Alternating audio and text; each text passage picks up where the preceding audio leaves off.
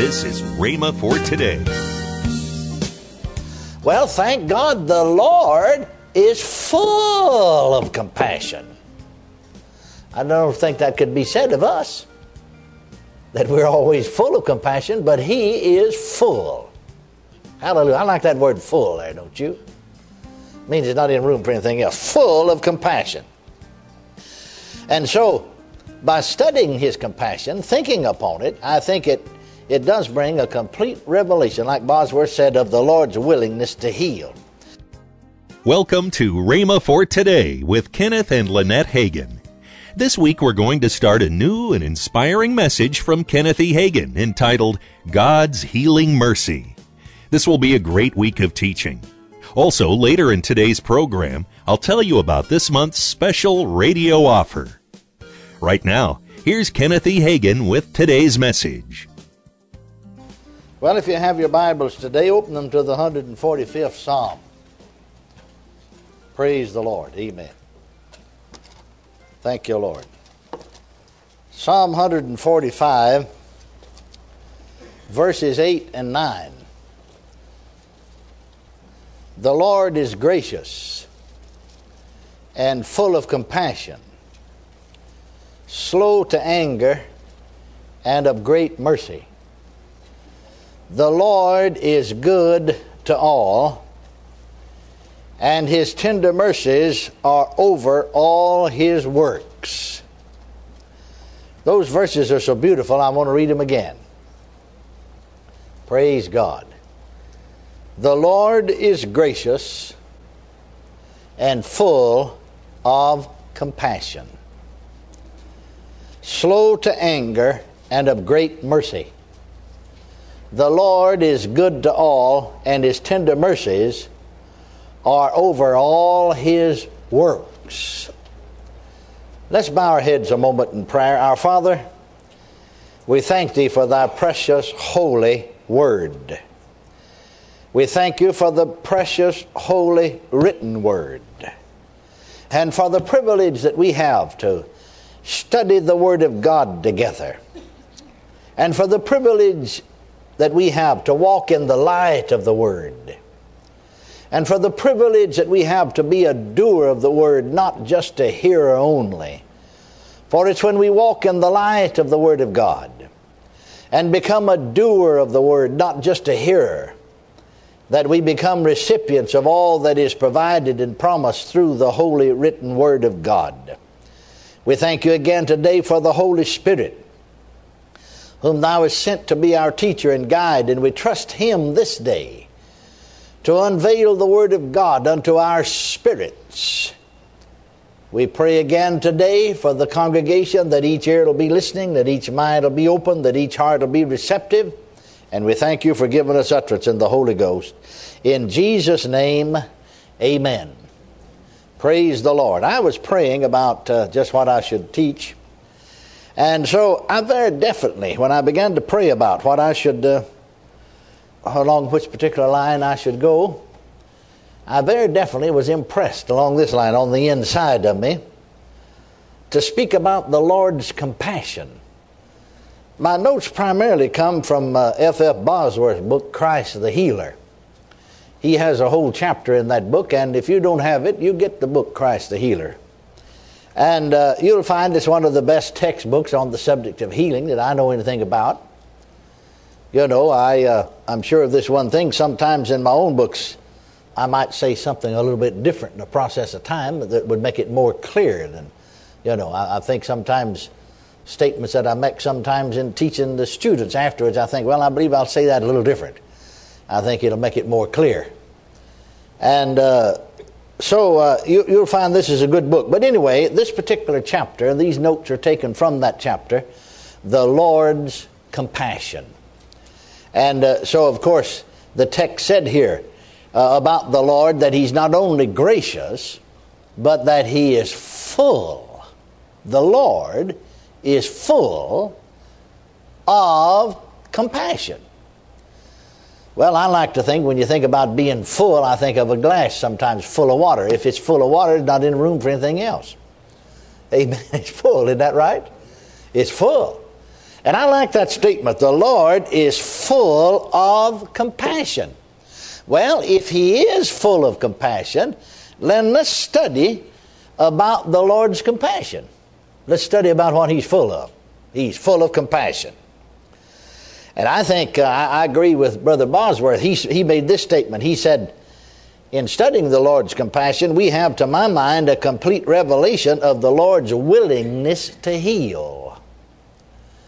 It seems to me that if you didn't have any other text in the Bible on the subject of healing except this one, this would be enough. Because if He's full of compassion, then that displays His willingness to heal. Do you have any compassion for the sick? Uh, uh, any of your folks ever been sick? Or have you ever been sick? Or any of your family, your friends? And in your compassion for them, you want them to get sicker? And in your compassion for them, you want them to hurt more? And every time they hurt more and got sicker, you rejoiced in your compassion? No, in your compassion, you felt for them. You wanted to do something to help them. Amen. Isn't that right? Well, thank God the Lord is full of compassion. I don't think that could be said of us, that we're always full of compassion, but He is full. Hallelujah. I like that word full there, don't you? Means it's not in room for anything else. Full of compassion. And so, by studying his compassion, thinking upon it, I think it, it does bring a complete revelation, like Bosworth said, of the Lord's willingness to heal.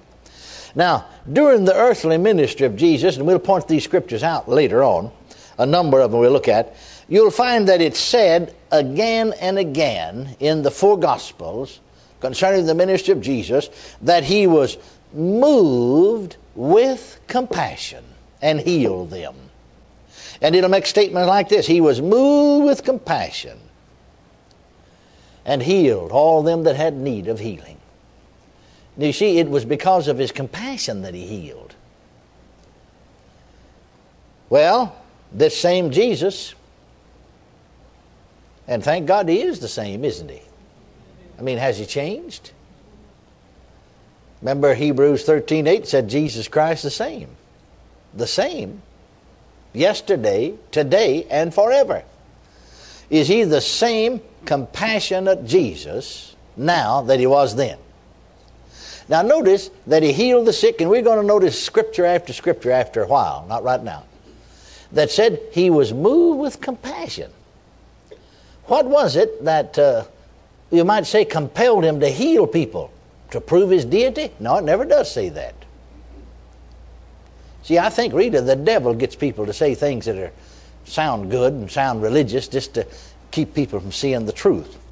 Well, the Lord healed, you know, to prove his divinity, to prove his deity, to prove that he was God. And you know, you, you, you don't ever find where he healed the sick that he said, to prove his deity, he healed them all.